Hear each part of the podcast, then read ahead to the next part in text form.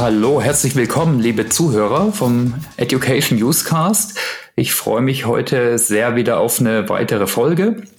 Und heute haben wir hier einen ganz spannenden Gast auch aus der Region, aus Monem, sage ich mal, aus, äh, als Ex-Monemer, äh, und zwar den Sebastian Kallis. Äh, und zwar haben wir das Thema, kann man oder wie kann ich Kreativität lernen? Also eine super spannende Thematik rund um Kreativität, aber auch Lern- und Weiterbildung. Sebastian, hallo, toll, dass du dabei bist. Kannst du dich vielleicht ganz kurz mal vorstellen?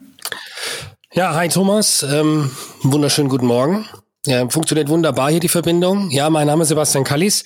Ich bin geschäftsführender Gesellschafter einer Markenagentur, der Markenagentur Kallis und Schewe Kommunikation in Mannheim ähm, und bin mit dem Thema Kreativität seit meiner Kindheit eng verbunden. und jetzt professionell, im Grunde seit Jahren professionell unterwegs. Kannst du da was dazu sagen? Wieso schon äh, seit der Kindheit?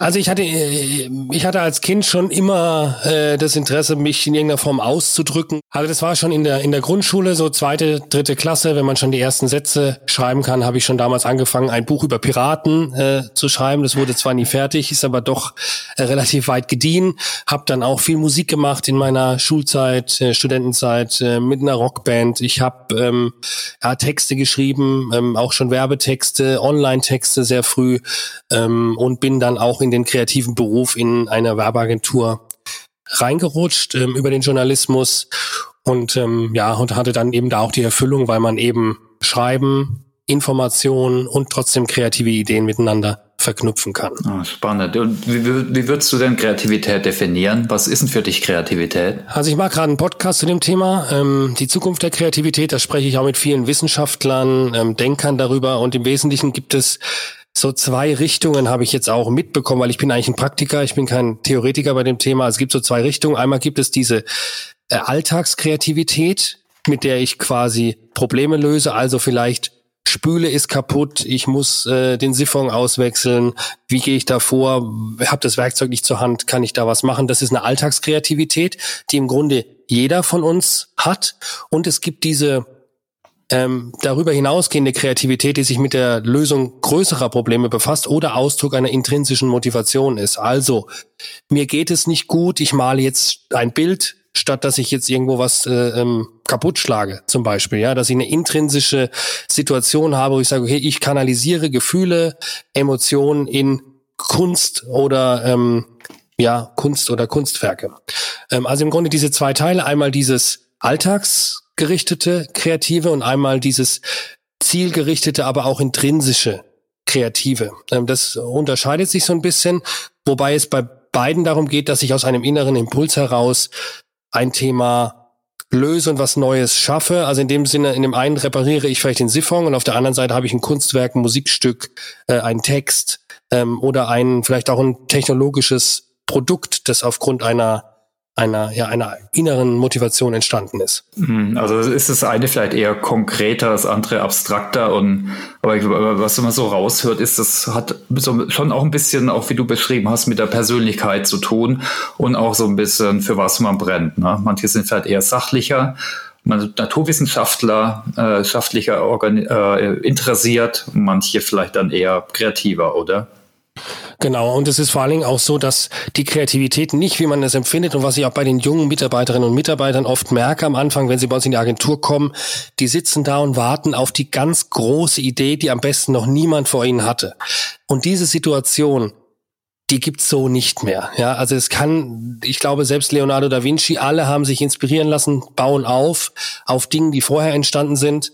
Und selbst diese große Kreativität, die wir vielleicht auch dann mal im, sagen wir mal, im Fernsehen bewundern, in Fernsehserien äh, bewundern, in Filmen bewundern, Theaterstücken, die ist oft so, dass ein, ein Autor oder ein Künstler sich einen Impuls genommen hat von einem anderen Kunstwerk, von einem vergleichbaren Kunstwerk, fügt neue Sachen hinzu, nimmt etwas hinaus und entsteht dann entsteht quasi durch einen durch ein, eine Mischung etwas Neues.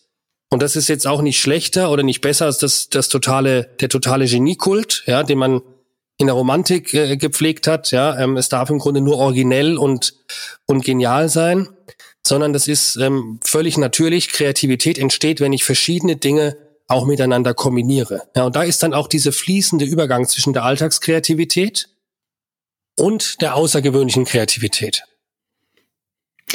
Also was, was mir dazu im Kopf äh, hochkommt, ist, ne, das eine ist dann die Persönlichkeit, eine Motivation, aber sicher auch der Kontext. Genau. Also wie beim Handwerker gesprochen, ne, je, nach, je danach, was er zur Verfügung hat, also welche Werkzeuge oder welche Arbeitsmittel, äh, dann muss er vielleicht eben kreativ äh, werden. Ja, unbedingt. Also es ist entscheidend. Ja, also ähm, und bei Kunst ist es ja auch so. Kunst ist ja im Grunde etwas, was ich aus dem Kontext herausnehme, in einen anderen Kontext setze. Also selbst bei dieser Art der Kreativität, das sieht man bei der modernen Kunst.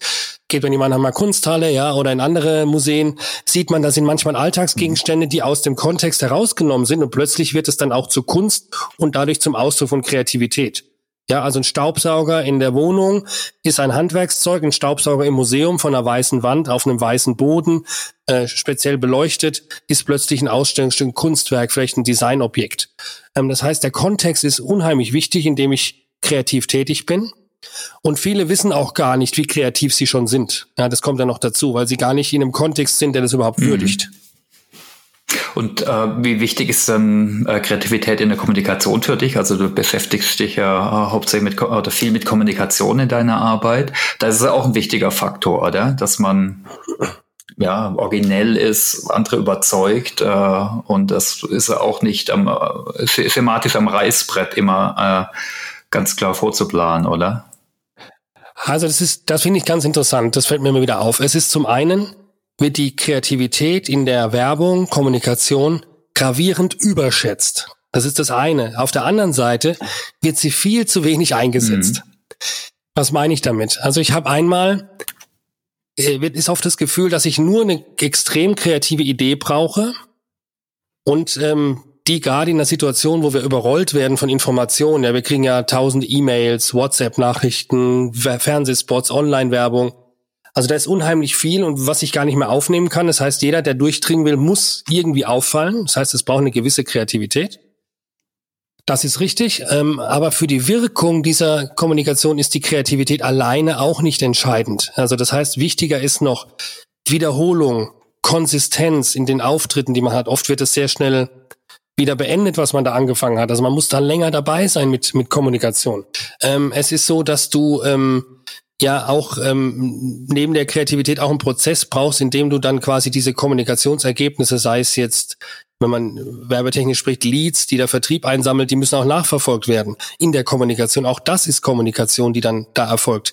Also dort ist dieser Prozess dann auch sehr, sehr wichtig. Und was man sieht ist, gerade in der heutigen Zeit ist es sehr, sehr schwierig, extrem kreativ zu sein. Es hat ganz viele Gründe, weil die Kreativität ist auch an vielen Stellen eingeschränkt durch Vorgaben der Unternehmen, die werben, durch ähm, Richtungen, die ja auch in Agenturen vorhanden sind. Also da gibt es einen gewissen Korridor, der ist nicht riesig.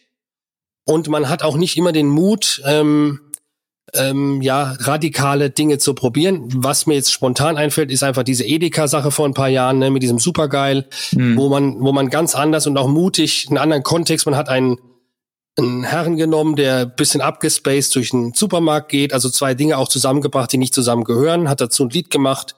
Das hat sehr, sehr gut in der Aufmerksamkeit funktioniert. Ein ganz anderes tolles Beispiel, historisches Beispiel aus den 60er Jahren, ist von dem Werbetexter Howard Gossage, der für die ähm, Tankstellenmarke Fina eine Kampagne gemacht hat äh, zum Thema rosa Luft. Das heißt, die Story war, komm an unsere Tankstelle und wenn du deine Reifen aufpumpst, dann hast du nur bei uns die rosa Luft von Fina im Reifen. Und das war eine Story, die lief über, äh, über Monate, Jahre mit ganzseitigen Anzeigen, lustigen Geschichten zu dieser rosa Luft ähm, und hat tatsächlich über diese Aufmerksamkeit auch enormen Umsatz gebracht. Aber wer würde sich heute so einen Unsinn überhaupt noch trauen? So, also das heißt, ähm, hm. und trotzdem funktioniert ja Kommunikation, obwohl ich nicht diese radikalen Ideen in ihrer Gänze ständig einsetze. Also das heißt, für die Aufmerksamkeit kann diese Kreativität enorm hilfreich sein. Sie ist aber nicht allein entscheidend und sie wird auch nicht so stark eingesetzt, wie man es eigentlich machen könnte. So, also so ein bisschen Widerspruch, ich weiß, ja, aber ähm, ich glaube, mein Appell wäre sozusagen, Unternehmen können sich mehr trauen. Sie sollten es auch machen. dann besteht die Chance, dass sie mehr Aufmerksamkeit für ihre Kommunikation bekommen. Aber selbst wenn sie jetzt nicht eine supergeil Kampagne machen, selbst wenn sie nicht rosa Luft ähm, anpreisen als Spaß, auch dann können sie erfolgreich kommunizieren. Also das heißt aber auch so ein bisschen, dass ich jetzt nicht per se kreativ sein muss, also bunte Bilder, was vielleicht manche mit äh, äh, gerade in der Kommunikation, was manche mit verbinden, sondern dass ich auch originell bin, damit ich mich gerade in unserer Aufmerksamkeitsökonomie halt von dem Rauschen abhebe, oder? Genau, genau. Also die Kreativität ist, ähm, die muss nicht zwangsläufig, ähm, es muss nicht immer originell sein. Also das heißt, es muss nicht immer was ganz Neues mhm. sein. Es reicht, wenn ich verschiedene Dinge vermische und es muss dabei auch nicht immer total extrem zugehen. Beispiel supergeil. Ähm, aber mhm. äh, ich habe natürlich trotzdem, der Korridor ist trotzdem viel weiter als Unternehmen oder Werbemacher auch teilweise denken. Ja, und ich würde schon empfehlen, für die Aufmerksamkeit schon in dem Schub Kreativität, Originalität auch Stück weit nach vorne zu gehen. Ähm, aber natürlich ist das nicht allein entscheidend für den Erfolg von Kommunikation. Ja, kommt auch auf den Kontext hier wieder an, wie du gesagt hast, noch vorhin mhm. fand ich sehr gut.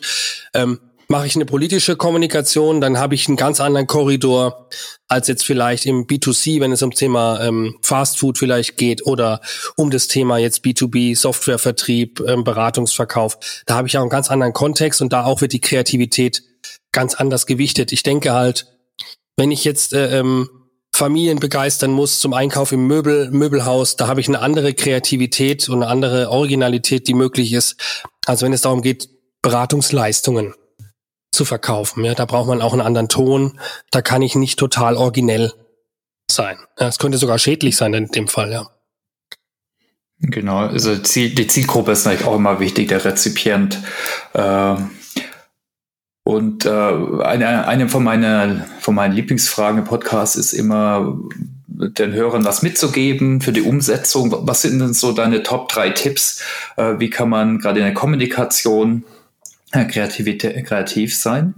Hast du da ein paar? Ah, ja, also die Tipps sind, bei mir ist es so, ich, ich bin vor allen Dingen nachts kreativ, ja, also ich fange an ab, ab, äh, ja, wenn es eigentlich dunkel wird draußen, kommen mir eigentlich die besten Ideen, die ich dann auch aufschreibe und irgendwo vermerke. Für mich ist das hm, die Lichtsituation ganz wichtig, die Beleuchtung eines Raums. Das heißt, in einem hellen Raum, der, in dem viele Lampen an sind, der vielleicht eine Büroatmosphäre hat, da tue ich mich schwerer. Ja, das heißt, die meisten Ideen kommen dann tatsächlich, wenn ich aus der Agentur oft auch draußen bin, manchmal die besten Ideen, die sind aber auch nur so, ja, so Lichtblitze, die man dann mal kurz hat, aufschreibt und dann zur Arbeit wieder mit ins Büro nehmen kann. Also mein Tipp vielleicht, ähm, suchen Sie sich einen Raum, sucht ihr einen Raum, der, der dir passt, der dir gut tut.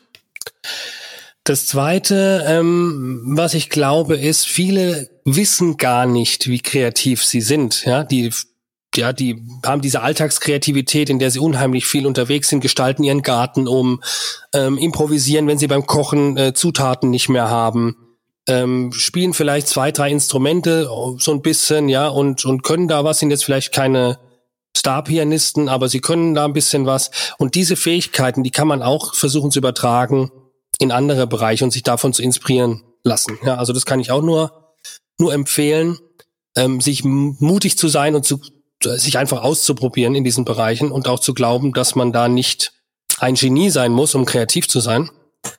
Das wäre der zweite Tipp. Und der dritte Tipp, und das ist der allerwichtigste, machen. Denn was man auch sieht, selbst bei den großen Künstlern, nehmen wir mal die Komponisten. Beethoven, Mozart sind nicht nur die berühmtesten Komponisten, die wir jetzt, die uns jetzt sofort jetzt einfallen in dem Gespräch, sondern Sie haben auch mit Abstand am meisten komponiert. Und das ist der Grund, der Output ist das Entscheidende. Wenn ich ein Lied schreibe, ist die Wahrscheinlichkeit, dass das ein Welthit wird, erstmal geringer, als wenn ich 5000 Lieder schreibe, weil ich mich verbessere, weil ich mehr Leute kennenlerne, weil ich den Song schöner mache, weil ich, ja, also, verstehst du, was ich meine? Also du hast ähm, allein durch die Menge des Outputs eine ganz andere Möglichkeit, dich einerseits kreativ auszudrücken und damit auch erfolgreich die Kreativität zu vermarkten oder in Gang zu bringen. Und das ist ein ganz wichtiger Punkt, das wird auch unterschätzt. Das merke ich auch bei den, bei den jungen Kolleginnen und Kollegen. Da kommen dann oft ein, zwei Ideen für, für eine Sache und damit ist man auch sehr zufrieden. Entscheidend wäre aber der Ideen-Output, den massiv zu erhöhen.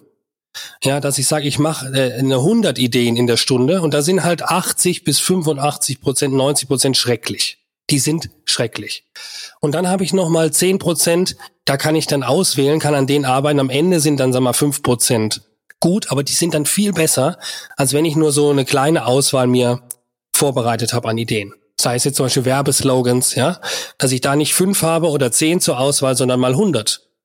Ja, und das, das kann ich nur raten. Also machen, ausprobieren sich ähm, und möglichst viel kreativen Output produzieren. Das erinnert mich schön an so eine Design Thinking Regel.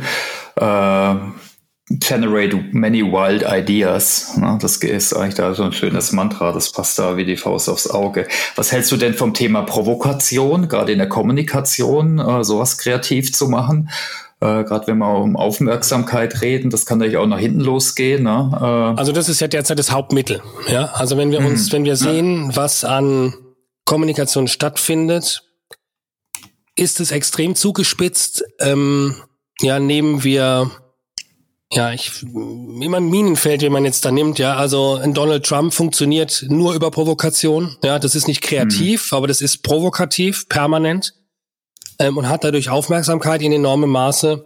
Ähm, wir sehen es auch bei anderen, gerade im politischen Bereich sieht man es stark, aber auch bei Unternehmen, die etablierte Branchen angreifen. Ja, auch Elon Musk zum Beispiel, ja, mit Tesla ist mhm. in einer gewissen Weise sehr provokativ in, in der Kommunikation, ja, und aggressiv.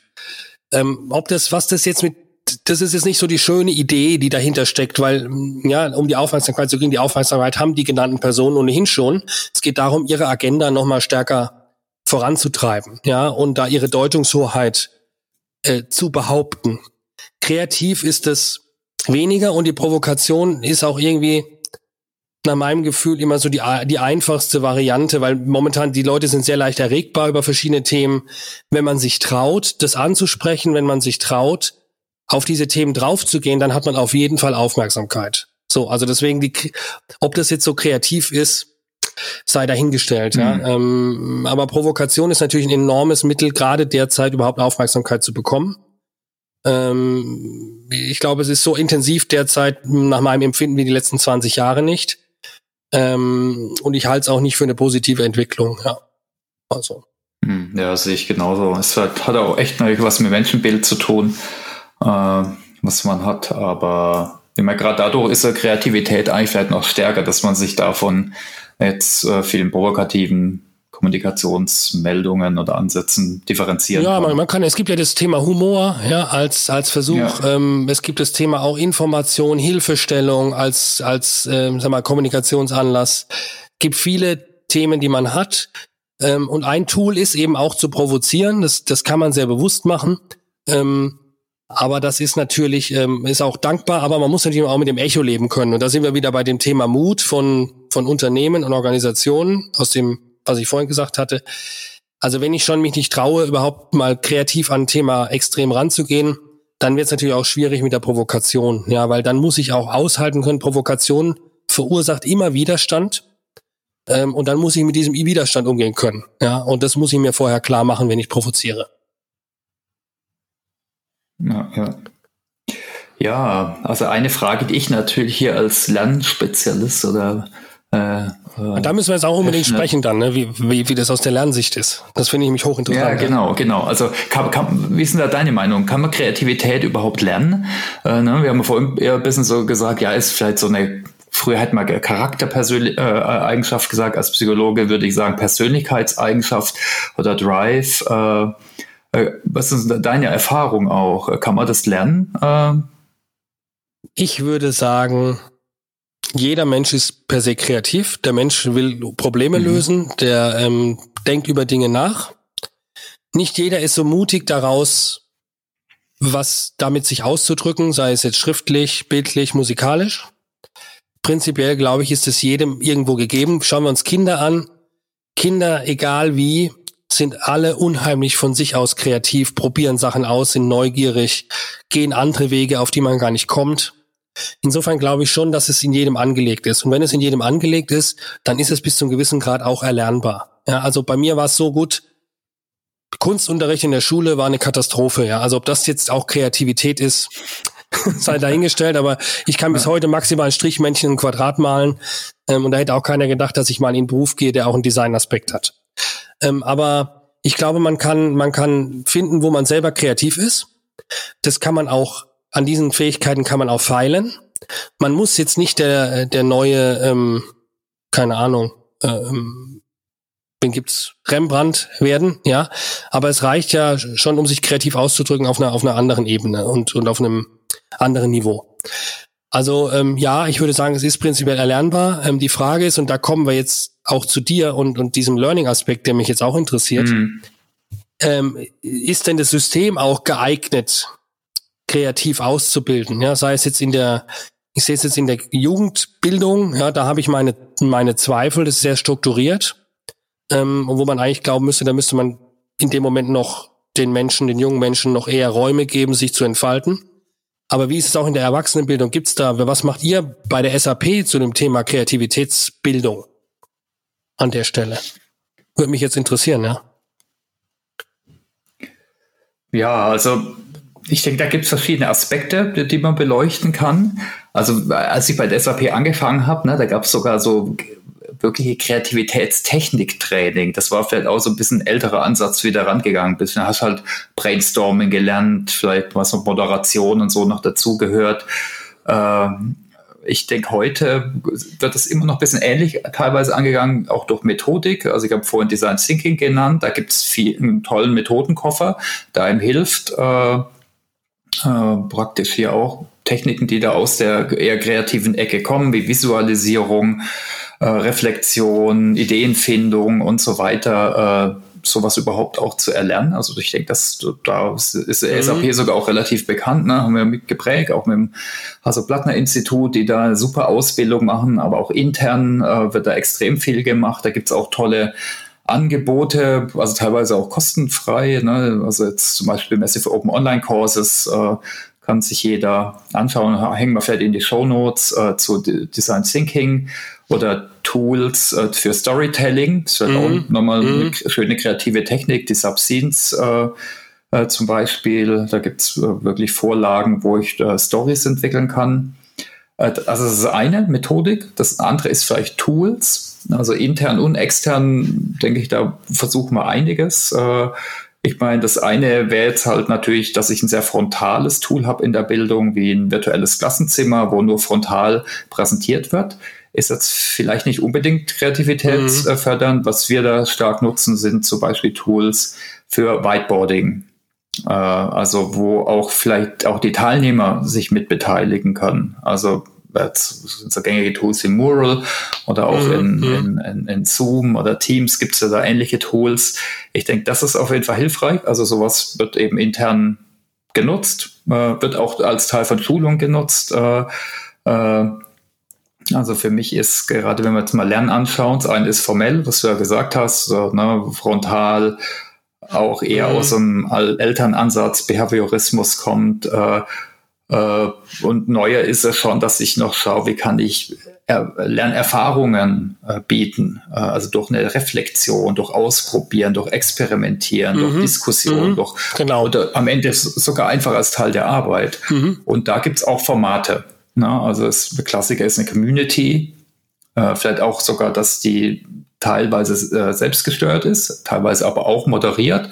Na, das ist auch wirklich eine, ein Job, eine Kunst, sowas aufzusetzen, zu moderieren. Äh, was wir auch machen, also Klassiker ist sowas wie ein Hackathon äh, oder äh, ähnliche äh, Elemente, wo Leute dann vielleicht durch on the job äh, kreative Problemlösungstechniken äh, lernen. Womit macht ihr da die besten Erfahrungen? Ja. Kannst du da Gibt es da Beispiele? Also du, das kommt immer so ein bisschen auch auf den Kontext wieder drauf an. Ne? Also ich denke, oft ist der Mix am besten.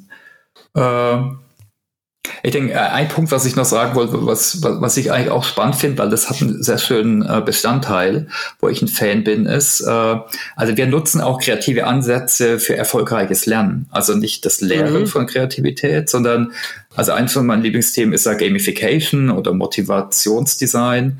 und es gibt ja in Spielen so viele tolle Elemente, mhm. die Menschen fesseln.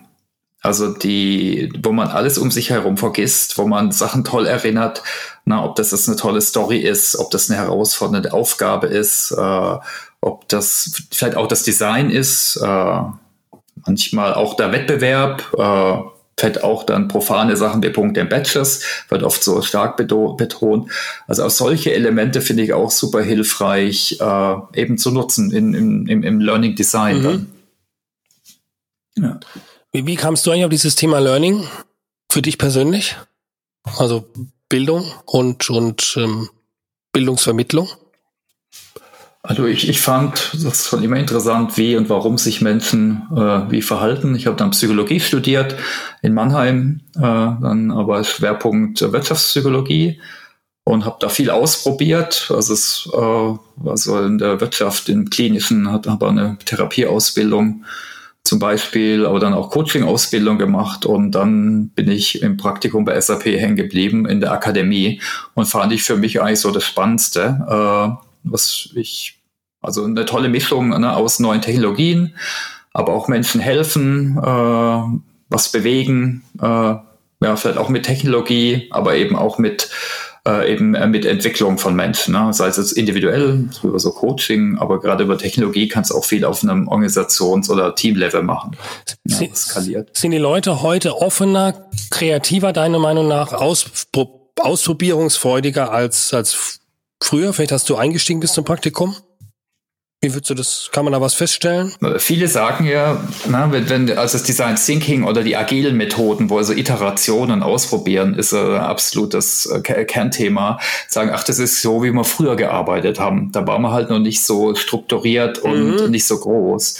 Also da habe ich so zwei Pole. Auf der einen Seite wird es stark hochgehalten und alle sagen, ja, ausprobieren, wir machen Hackathon, wir machen jetzt eine Iteration, wir machen einen, einen, einen Sprint oder was für auch immer tolle Bezeichnungen es gibt. Ich glaube, früher gab es es auch schon. Äh, da hatten wir halt vielleicht noch nicht so eine Methodik, auch weil das da vielleicht noch nicht so durch die Komplexität äh, jetzt in der Organisation, im, in dem Markt noch nicht so da war. Aber ich glaube, das gab es eigentlich auch schon.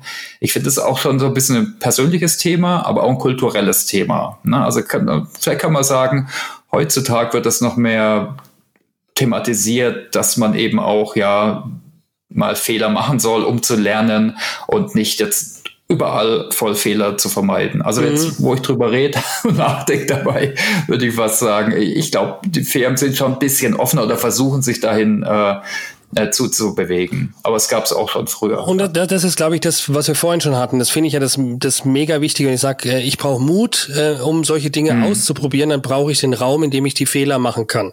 Ja, wo ich auch sagen ja. kann, okay, die Provokation, die wir uns da ausgedacht haben, die ist jetzt total in die Hose gegangen. Da müssen wir jetzt wieder raus. Ne? Oder ähm, und dann darf es auch keine Sanktionen geben, sondern muss man sagen, okay, fail, äh, trial and error. Ja, ähm, dann machen wir jetzt nächstes Mal was anderes. Und allein durch diese Haltung befördere ich, glaube ich, schon einen kreativen Ansatz, dass ich immer sage, okay, es gibt keine Fehler, es gibt immer eine Entwicklung. Und, und dadurch ermutige ich die Leute, auch was Neues auszuprobieren, was zu lernen. Und da haben wir auch die direkte Verbindung zwischen diesen beiden Themen, ne? ähm, dass ich den, den Raum gebe, ähm, kreativ sein zu dürfen, mich auszuprobieren und das eben auch wenn es so ein großes Unternehmen ist, wie ihr das seid, in strukturierten Formaten, die aber wiederum mhm. Die Möglichkeit geben, auch Ideen zu produzieren äh, in einem, in einem geschützten Raum. Ne? Und das ist, glaube ich, ein ganz entscheidender Punkt. Ja. Und das macht, glaube ich, auch die SAP äh, in meinem Dafürhalten nach so erfolgreich. Ja. Mhm. Findest du nicht? Doch, doch, ja, das war ja, mm, das war eine Bestätigung, absolut. Das klang ja. so nachdenkend, ja. Ja, ja, ja ne. Ich habe ja. immer, ich habe immer eine schöne ähm, Aufgabe, die habe ich mal mitgebracht, äh, die man auch jedem Mal nochmal mitgeben kann, wenn man jetzt zum Beispiel ähm, eine Einladung schreibt, ja, im Privatleben, Feste, hoffentlich gibt's da mal wieder welche. Ähm, da sagen die oft, ja, wie kann ich eine originelle Einladung schreiben? Das habe ich mir mal mitgebracht, vielleicht als als Tipp. Was immer gut funktioniert, sind solche Wortfelder. Das heißt, ich suche mir Welten aus, Raumfahrt, ähm, äh, Schifffahrt, äh, ich suche mir vielleicht äh, Forschung, so Stichworte auf und dann, wenn ich das allein höre, ich sag mal Geburtstag und Forschung, wenn ich das zusammenbringe, dann habe ich ein ganz anderes Vokabular. Ne? Wir machen uns auf die Suche nach, ähm, wir erkunden, äh, da kriege ich ganz andere ähm, Begrifflichkeiten, ja. Ähm, ähm, wie ich eine Einladung vielleicht formulieren kann. Also allein solche Wortfelder zu machen, kann ich mal so als Tipp geben, wenn man eine kreative Idee braucht und sitzt vor einem leeren Blatt Papier, sich eine Welt auszudenken, ja, äh, die kann auch total, total abstrus sein, ne? Game of Thrones oder sowas. Und mit diesen Vokabularen aus diesen Welten dann mal zu spielen und, äh, und dann was zu formulieren. Ja, das ist ein schöner, total einfacher Kreativtipp. Und da sind wir wieder bei dem Beispiel, das kann jeder äh, auch in einer gewissen Weise kreativ sein, ähm, weil da wird jedem was einfallen, ja, wenn er sich mit Wortfeldern damit beschäftigt und dann wird jedem auch ein guter Text einfallen, der einfach anders ist, als was er da sonst gemacht hätte. Ja, das nennt sich, glaube ich, Reizwortanalyse. Ja, glaube ich, der Terminus.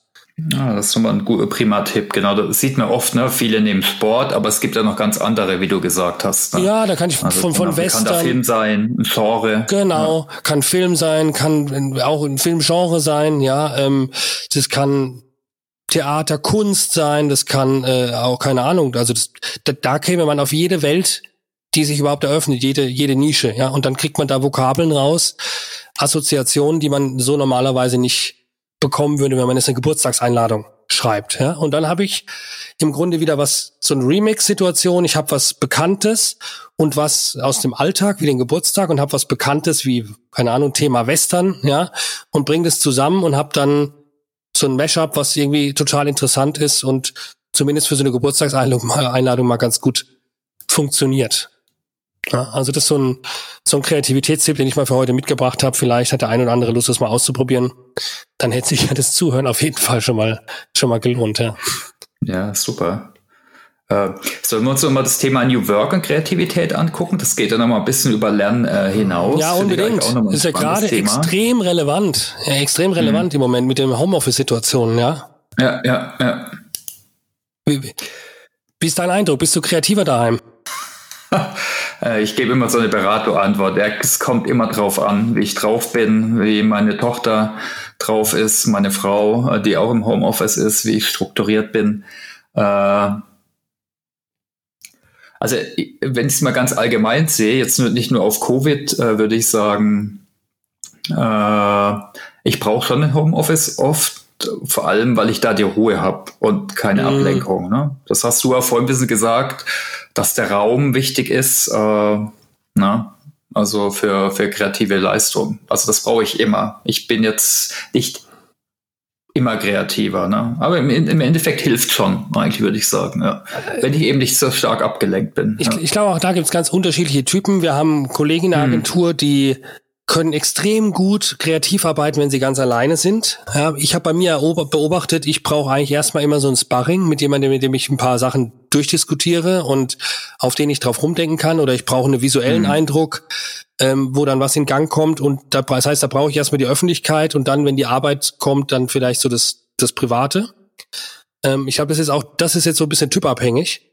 Ähm, ich habe aber das Gefühl, trotz allem, dass dieses Thema Homeoffice super funktioniert zum Abarbeiten.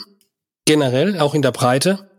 Aber wenn es darum geht, sie eben zusammenzukommen, Ideen zu spinnen, ähm, mal auf völlig verrückte Sachen zu kommen, weil man sich an der Kaffeemaschine mal fünf Minuten über was unterhalten hat, diese Momente fehlen. Ja, also deswegen momentan ist ja das Thema Homeoffice extrem in aller Munde und wird jetzt auch als als Lösung für alle künftigen Probleme so ein bisschen gefeiert. Ich sehe das in der Beziehung ein bisschen kritisch. Also ob man hier jetzt ein keine Ahnung, ähm, gemeinsam eine, eine brutal neue Innovation für seine für sein Unternehmen finden kann, wenn alle Leute am Rechner daheim sitzen und sich bei Videokonferenz sehen. Da bin ich ein bisschen altmodisch und, und setze auf den, diese, sag mal so, diese Zündfunken, der zwischen den Personen auch hm. fliegen kann im Raum, ja. Ähm, Obwohl, also was ich da glaube, ich glaube auch da sind wir halt wieder nicht kreativ. Oft, äh, was ich sehe, wir machen ein Zoom-Meeting nach dem anderen. Im mhm. Endeffekt ist es nichts anderes wie früher, ein Meeting nach dem anderen, oft dann sogar ohne Pause. Äh, dann vergisst du vielleicht manchmal, dass du noch Kinder hast oder was mhm. essen musst, äh, weil es hier keine Kantine gibt. Da muss ich mich selber drum kümmern. Aber warum machen wir dann nicht draußen was und ich lauf, äh, mach, mach Walking und mach da eine Besprechung drin oder weißt du, also dass ich andere Arten finde, kreative, äh, um äh, mit anderen zusammenzuarbeiten. Auf jeden um Fall. was auszuprobieren. Oder man legt sich dieselbe Spotify-Playlist auf, ja, und hört mal gemeinsam ja. rein, wenn man da ist, um auf Ideen zu kommen. Auf jeden Fall. Also da, da gebe ich dir auch recht. Da, da ist man immer auch mit Sicherheit noch zu traditionell. Ja, ähm, hm. und da wird es, je länger auch diese Situation jetzt andauern soll, desto mehr dieser Lö Lösungsversuche gibt es. Ich finde es aber immer, es ist immer so ein bisschen so eine Krücke. Ja, also weil ich kann jetzt nicht persönlich mich hier treffen, es geht halt nicht. Dann muss ich hm. mir Lösungen finden. Da gibt's auch Lösungen. Ähm, aber wie gesagt, das ist nur eine völlig persönliche Einschätzung von mir. Ähm, äh, das werden sich, glaube ich, die nächsten Monate zeigen. Ja, vielleicht kommt ja noch bei den ein oder anderen Unternehmen jetzt die die Rieseninnovation, die man ohne Covid und Homeoffice äh, gar nicht gehabt hätte. Das würde mich ja dann widerlegen. Ja, ich glaube, der Mensch ist schon ein soziales Wesen, äh, so wie wir über Jahrtausende äh, halt ja durch die Evolution gekommen sind. Ich glaube, das kann man nicht in, in ein paar Monaten ausschalten. Äh, also ich glaube, da, ich glaube, das braucht, also stimme ich dir absolut zu und da tickt natürlich jeder ein bisschen anders und die Kultur ist unterschiedlich. Aber vielleicht mal ein anderer Punkt, können wir vielleicht mal auf, aufs Thema Arbeitsumfeld äh, schauen. Ein bisschen haben wir schon individuell äh, drauf mhm. geguckt. Aber hast du da vielleicht noch Punkte? Wie, wie kann man denn Arbeitsumfeld äh, gestalten, äh, dass es Kreativität fördert? Das muss jetzt gar nicht in der Covid-Zeit sein. Ja, ne? Die geht ja hoffentlich wieder vorbei. Ich bin ganz lausiger Innenarchitekt auf jeden Fall ähm, oder Raumausstatter. Also es ist, es ist wirklich schlimm. Da habe ich keinerlei, da ist es mir nicht gelungen, Kreativität zu transportieren in, in diesem Bereich. Ähm, ich, ich glaube, Räume, wo Menschen zusammenkommen, ich glaube, die Sachen, die bisher gegolten haben, werden vielleicht in Zukunft nicht mehr so sehr gelten. Ich, Im beruflichen Kontext würde ich schon sagen, ich tippe New Work und Arbeitsumfeld. Wir entwickeln uns in Richtung Hybridmodell. Das heißt, es wird mhm. vielleicht Räume geben, wo Menschen zusammenkommen, die dann aber entweder in einzelne Büros oder Homeoffices wieder verschwinden. Also im Grunde kreatives Zusammenarbeiten, dann verschwinden in, in Einzelarbeiten. Das ist mein Gefühl, äh, weil man dann im Grunde diese beste, die beste Kombination hat. Ich glaube, dieses Thema Großraumbüro ist auf Dauer, war vielleicht schon immer ein bisschen kritisch, je nachdem, welche Branche ich habe, ja. Ähm, unterschiedlich. Ich glaube, das, das gerät jetzt ein wenig unter Druck. Ja, nicht nur gesundheitlich, sondern man macht sich jetzt wahrscheinlich auch andere Gedanken darüber. Ähm, ich stelle auch fest, dass wir haben zwar super schöne Räume und die sind auch groß und weitläufig und die Leute verstehen sich gut in diesen Büros, aber ich glaube auch, dass wenn man die heute nochmal vom Scratch planen würde, wir dann nochmal anders rangehen würden weil ich schon glaube, diese Kombination aus Inspiration in der Gruppe und Ruhe im Einzelarbeiten in solchen Umfeldern nicht immer hundertprozentig funktioniert. Ja, also das ist so meine Erkenntnis auch der letzten Wochen Monate. So hätte einem schon vorher aufgehen können, ne? aber manchmal lernt man halt in solchen Situationen äh, dann dazu. Ähm, das ist so meine Einschätzung, ja. Und dass auch vieles, was wir als interaktive Wände oder interaktive ähm, Module gesehen haben, dass sich das auch nochmal verändern wird. Also ich, mhm. das, das ist mein Gefühl. Ich weiß nicht wohin, aber ich glaube, diese, wir malen an interaktiven Wänden, ähm, das ich bin gespannt. Also da habe ich noch kein Gefühl, wo das hingeht, aber ich habe das Gefühl, dass diese Räume, die wir gesehen haben, diese Meetingräume, die wir aus den Jahren zuvor kennen, mit den Ausstattungen, die die haben, dass sich da nochmal was gravierend ändern wird. Also mit Konferenztischen und man sitzt im Kreis und dann gibt's einen Beamer und dann gibt's eine Telefonspinne in der Mitte, äh, wie es bei 90 Prozent der Unternehmen vorher war. Mein Gefühl ist, dass hier sich enorm was ändern könnte ja, mhm. dass die nicht mehr so aussehen werden. Also das ist vielleicht so Elemente aus diesen Design Thinking Räumen, äh, spielerische Elemente dort vielleicht zunehmend reinkommen, weil man feststellt, es gibt so einen Raum zur sozialen Interaktion und es ist nicht so ein formeller Raum mehr. Ja, das ist so mein Gefühl, vielleicht auch mein Wunsch. Ähm, aber ich glaube, da können Sie noch was tun. Was meinst du? Ja, ich, ich würde vielleicht gerne einen Punkt hinzufügen, wenn wir von Arbeitsumfeld reden. Also das ist auch so eine andere Dimension wieder. Aber wenn wir jetzt, das finde ich, finde ich schon immer spannend, wenn man sich das Thema New Work anguckt, so einer der Hauptprotagonisten da, Friedrich Bergmann, der sagt ja auch, ne, du sollst das machen, was du wirklich, wirklich machen willst. Und da äh, hört sich mal so einfach dahingesagt an. Ne? Aber ich glaube, den Purpose, den muss ich irgendwie finden, aber vielleicht auch als Firma fördern, äh, durch Werte, durch mhm. äh, ich, also ich glaube, das ist auch nochmal wichtig, dass, äh, dass wir die Dimension anschauen. Also äh, gibt es eine Sinnstiftung für mich als Individuum, natürlich dann eine Wertstiftung für das Unternehmen, das muss irgendwie verbunden mhm. sein, absolut. Aber das Thema Purpose ist äh, schon auch was, ich denke, was für ein Arbeitsumfeld äh, wichtig ist. Unbedingt. Je mehr ich diesen Sinn auch transportieren kann und selbst verspüre, äh, desto einfacher gehen überhaupt alle alle Themen der Zusammenarbeit, auch der kreativen Zusammenarbeit, ähm, wenn ich weiß, ich, wir haben gemeinsam einen Grund, warum wir hier zusammensitzen. Ganz klar. Und dann ja. ergeben sich viele Dinge selbst. Wie gesagt, das, diese Frage müsste man sich in der öffentlichen Verwaltung mal stellen. also sagen, warum sind wir da? Ja, also wir ja. lösen Probleme für uns, unsere Gemeinschaft als Bürger. Ähm, und wie gehen wir jetzt am besten vor? Lösungsorientiert. Die Verwaltung ist ja eher sozusagen verhinderungsorientiert. Die sagt, was nicht ja. geht. Ja, und mit dem Kunden im Mittelpunkt ja, also mit der Sprache des Kunden. Exakt. Ja. ja, dass ich das Thema Schule ist hier total akut. Ja, ich wohne in der Nähe von Mannheim. Ja. Hier funktioniert nichts mehr mit Schulen und Kindergärten. Es ist eine Katastrophe, eine Blamage für für wie ich finde für den Wirtschaftsstandort.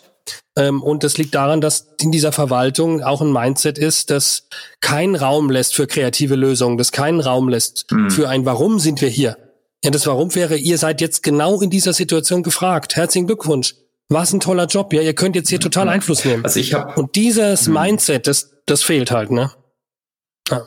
Ja, das passt vielleicht zum letzten Punkt, äh, den ich noch habe. Also ich denke für Kreativität eine Dimension, was ich mir noch überlegt habe, ist sicher das Thema Führung, Organisation, also so ein bisschen der Rahmen, dann auch die Kultur. Ne? Also äh, das kann ich natürlich verhindern, äh, aber ich kann es eigentlich auch fördern. Also ich bin zum Beispiel Fan von so ein älteres Modell situative Führung, also Mitarbeiter da abholen, wo sie sind und dann zu fördern, äh, Selbstbestimmung zu fördern. Äh, ich kann nicht als Manager alles selbst lösen. Unbedingt.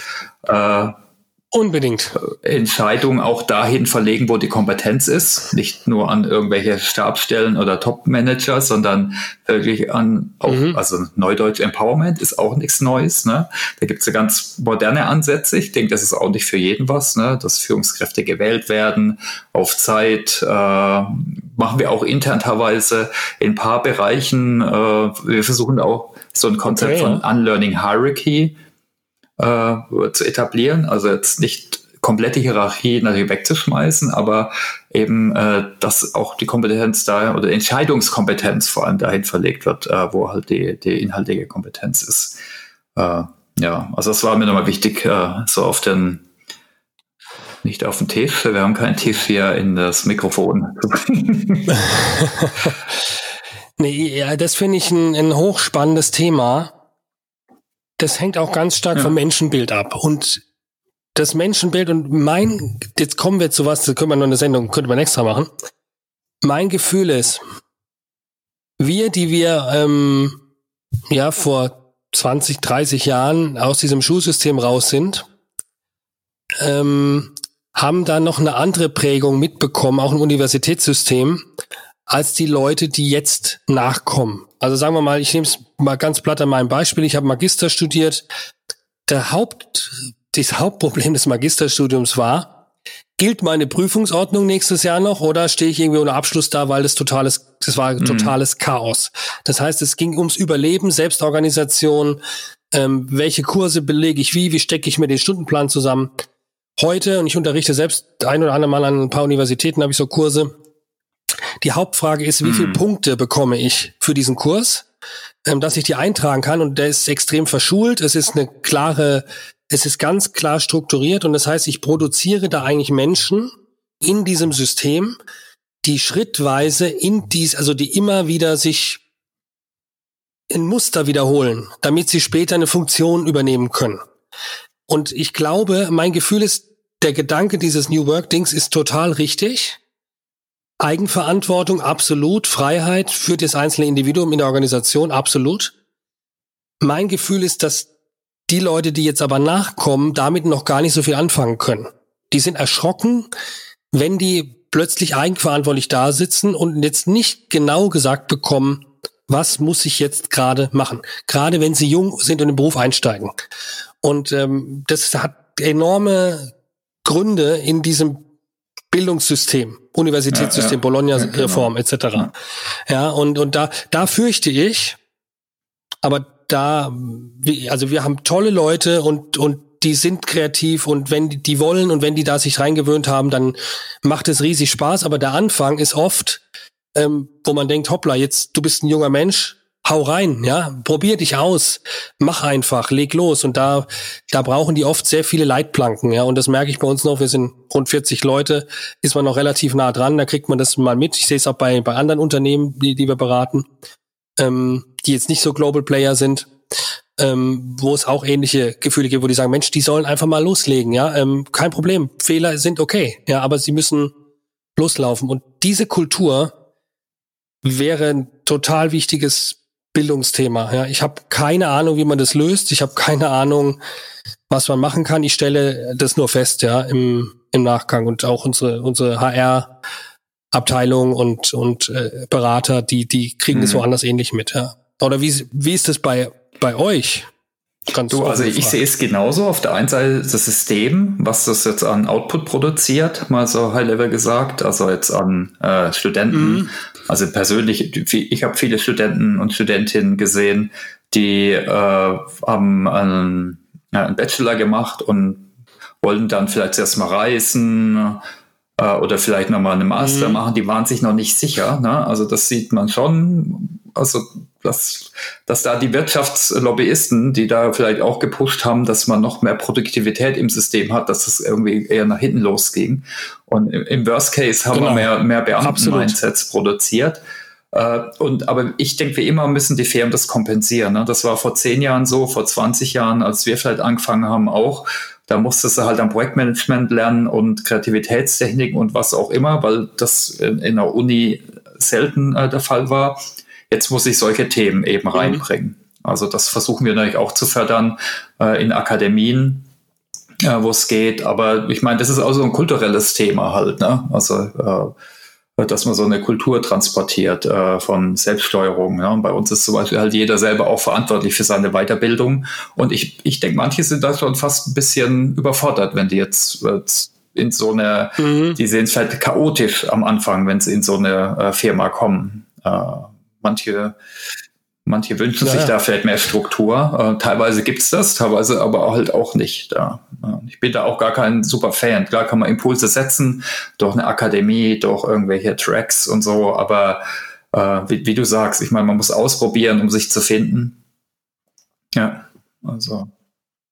Ja, es muss von innen, das muss, ja, ja intrinsisch äh, ist das ein Thema. Ne? Ich muss mich, ich muss auch meine Leidenschaft ja. irgendwie selbst entdecken. Ja, das kann einem keiner abnehmen. Ich meine, da kann man helfen. Ist so, ja. Da bin ich ein Fan natürlich auch vom Co Coaching. Da ist eins zu eins echt stark. Äh, äh, aber auch natürlich, dass die Leute selbst ausprobieren. Ja. Ja, auch da, da ist es wie bei diesem Thema Kreativität ausprobieren, machen, ja, sich, sich versuchen, ähm, mutig sein, auch diese neuen Möglichkeiten mal zu erkunden. Vielleicht ist nicht jeder Weg, auch im Unternehmen, der, den man haben möchte, kann man vielleicht einen anderen einschlagen. Ähm, also das ist genau, also das genau das Gleiche. Und ich glaube, wenn man das Thema, ich mache die Menschen, ich versuche die Leute, die Kreativität zu entdecken in den Menschen, dass dann sich auch diese intrinsische Motivation entfalten kann und man dann sagt, ah, okay, so funktioniert das, ja, dann kann ich ja hier das und das probieren. Und im anderen Lebensbereich mache ich dann so und so. Ja, also das, das, das wäre gut. Und da hast du völlig recht. Das ist wahrscheinlich die Aufgabe von mhm. uns Unternehmern oder Unternehmen, hier eben dann dann in die Bresche zu springen, weil ich glaube, von dem Bildungssystem, wie es derzeit ist, da habe ich wenig ja, Hoffnung. Das, ja. Wir wissen, das dauert vor allem. Es dauert zu lange ja, auch. Es dauert, dauert auch lange, ja. Also, da haben wir, also man müsste die Reform, man müsste eine, man müsste eine Reform ja, durchbringen. Pushen, aber das dauert aber fünf, kann man nicht darauf vertrauen. Fünf bis zehn Jahre.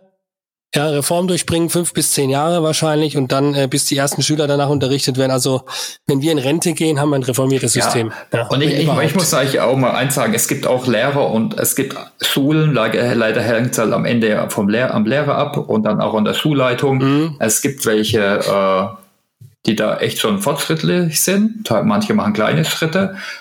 Leider bei meiner Tochter zum Beispiel, die sind eher total oldschool, da gibt's gar nichts. Äh, aber äh, da macht jeder seine Erfahrung. So ist es mit den Firmen auch. Ne? Also das sehe ich genauso, ja. Sollen wir nochmal am Ende mal gucken, vielleicht nochmal so äh, äh, Abschluss. Äh, äh, Tipps für die Hörer, äh, Quellen für die Hörer oder eine Frage, äh, die mich vielleicht noch interessieren wird. Was war das letzte kreative Learning von dir, bevor wir auf die Quellen kommen? Hast du da irgendwas im Hinterkopf? Ähm, auch auf meine alten Tage hin. Ähm, ich bin, ich bin eigentlich sehr undiszipliniert. Und ich schreibe gerade ein Buch, das soll im September erscheinen, das heißt Deutungshoheit. Und mein kreatives Learning ist tatsächlich nochmal die Bedeutung von Disziplin. Das heißt, am Ball zu bleiben, auch bei manchen Themen über längere Strecken. Ähm, das war für mich ein Learning. Ähm, das geht auch, da muss man sich ein, ich bin ein totaler Gegner von Plänen, aber in dem Fall habe ich mir jetzt mal einen gemacht. Und den arbeite ich Schritt schrittweise ab, ja, ähm, weil ich so viele andere Themen habe, sonst kriege ich dieses Buchthema nicht unter. Ähm, und diese Bedeutung, die habe ich, haben viele immer gesagt auch, ja, die habe ich gar nicht mal so gesehen, ähm, weil ich auch da immer denke, okay, wenn man die gute Idee hat, dann läuft es von alleine, aber dann, wenn es wirklich eine richtig große Sache ist, an der man auch ganz alleine sitzen muss, dann spielt die Disziplin eine ganz große Rolle. Das habe ich, also war für mich jetzt eine totale Erkenntnis und die Freude, dass ich offenbar so diszipliniert sein kann. Also momentan äh, sieht es so danach aus, dass ich so diszipliniert bin und das Ding fertig kriege. Ähm, das ist mein persönliches kreatives Learning ähm, aus den letzten, ja, eigentlich aus dieser mhm. Covid-Zeit, ja, weil man hier auch quasi sich den Tag strukturieren musste äh, beruflich, ja, dann viele Aktivitäten. Ich habe auch den eigenen Podcast, dann habe ich das Buch, Familie. Also das muss man irgendwie strukturieren. Da bin ich überhaupt nicht der Typ dafür. Und jetzt habe ich erkannt, so diese Disziplin ist auch eine wichtige Sache, dass man da ans Ziel kommt. Wenn man so mhm. alleine an was sitzt. Ne? Wenn man im Team sitzt, dann kann man so dieses, dafür haben wir Projektmanager und Projektmanagerinnen, die super organisieren können und die auch die Kreativen wie mich oder andere Kollegen da steuern und, und lenken so dass man da ein bisschen Disziplin abgeben kann und dass diese Disziplinlosigkeit da auch wichtig ist. Ähm, aber jetzt, das war für mich jetzt nochmal die letzten Wochen eine super Erkenntnis. Darf ich fragen, wie du dir den Plan gemacht hast? Hast du da auch ein Excel-Sheet gemacht oder hast du da irgendwie ein Board genommen oder eher nee. nicht? Ne? Wahrscheinlich eher Post-its oder sowas oder? G genau, also ich arbeite da extrem assoziativ. Ähm, mhm. Zettel liegen dann hier rum und ähm, es gibt äh, in Word, ich habe dann im Word im Grunde eine, eine Liste von mhm. erstmal Kapitel, ja, bis wann ungefähr steht daneben dran so die Zeit, wie ich fürs Kapitel brauche. Die habe ich dann mal ermittelt nach den ersten und habe dann so zurückgerechnet für mich. Aber alles in so einer Word-Datei und dazu liegen hier noch ein Haufen Zettel und stapelweise Bücher um mich rum. Ähm, so, das ist die die Organisation. Auf gar keinen Fall Excel. Also mit Excel äh, kannst du die Projektmanager bei uns fragen. Äh, Excel und Termintools und so da das ich, da sind wir, bin ich natürlich erfahren. Natürlich das ist ja auch vielleicht ein gutes Zeichen für starke Kreativität. Excel-Apathie ist bei mir nämlich auch so. also es gibt so, es gibt so Projekte, da müssen wir so Texte schreiben, so Online-Texte in, in Excel-Sheets die ich, ich schwöre, die sind 80 Prozent schlechter, ja. egal wer das schreibt, als wenn er die in einem Tool schreiben würde, das vielleicht nur einfach einen weißen Hintergrund hat und ich schreibe den Text. Ja. Ähm, aber oft ist das notwendig, weil man da irgendwie digital was einspeisen muss. Ähm, also für mich der, der, der blanke, also wenn was Unkreativität fördert aus meiner Sicht, dann Excel. Ja. PowerPoint finde ich wieder ganz so PowerPoint finde ich wieder ganz gut, ja? Also bei, bei mir war das letzte Learning, also gerade heute, äh, echt auch ausprobiert, weil mein, mein neues äh, Rot-Podcast-Mikrofon hat nicht, nie, irgendwie hat es die letzten paar Mal nicht funktioniert, also durch Ausprobieren geht's am besten. Aber jetzt eher abstrakt, äh, auch so Planung, äh, weil, äh, wir haben ein virtuelles Team, fliegt viel durch die Gegend, auch äh, jetzt erst recht äh, an Aufgaben. Und wir haben jetzt so Kanban-Boards genommen, ne, was eher so aus agilen Softwareentwicklung kommt äh, und machen das für Themen und für Programme und besprechen das einmal in der Woche. Äh, man macht das am Tag einmal, aber wir machen es einmal pro Woche und es gibt nur drei Spalten und da verschiedene Tasks drin. Und das finde ich eigentlich echt ganz hilfreich. Ne? Das ist jetzt nicht so überstrukturiert wie ein äh, total äh, kom mhm. Äh, komplizierter Excel-Projektplan oder MS Project oder was man auch immer nutzen kann. Äh, ist da noch flexibel genug, kann man Sachen hin und her schieben. Also das fand ich ein ganz gutes Learning, dass das echt eine gewisse Struktur schon hilft, äh, weil sonst ist zu viel Chaos ne? und das ist dann auch wieder aufreibend. Ja, ja, das ja, ja genau. Das stimmt definitiv. Also deswegen ganz wichtig auch, dass man, also wenn man selber die Disziplin nicht hat, dass man irgendwie Kollegen hat, die in so einem Team sind, die diese Disziplin vielleicht stärker mitbringen und dieses Chaos ausstrukturieren und auch vielleicht Tools einsetzen, wie ihr jetzt, mit denen man sich da sortieren kann. Ähm, ich glaube, da ist es auch ganz entscheidend, auch diese die Team die Teamzusammensetzung und die um die Arbeitsweise dann vielleicht anzugleichen. Ja. Hm. Hast du noch Quellen für die Hörer vielleicht? Äh zum Thema Kreativität. Du hast ja deinen Podcast äh, genannt.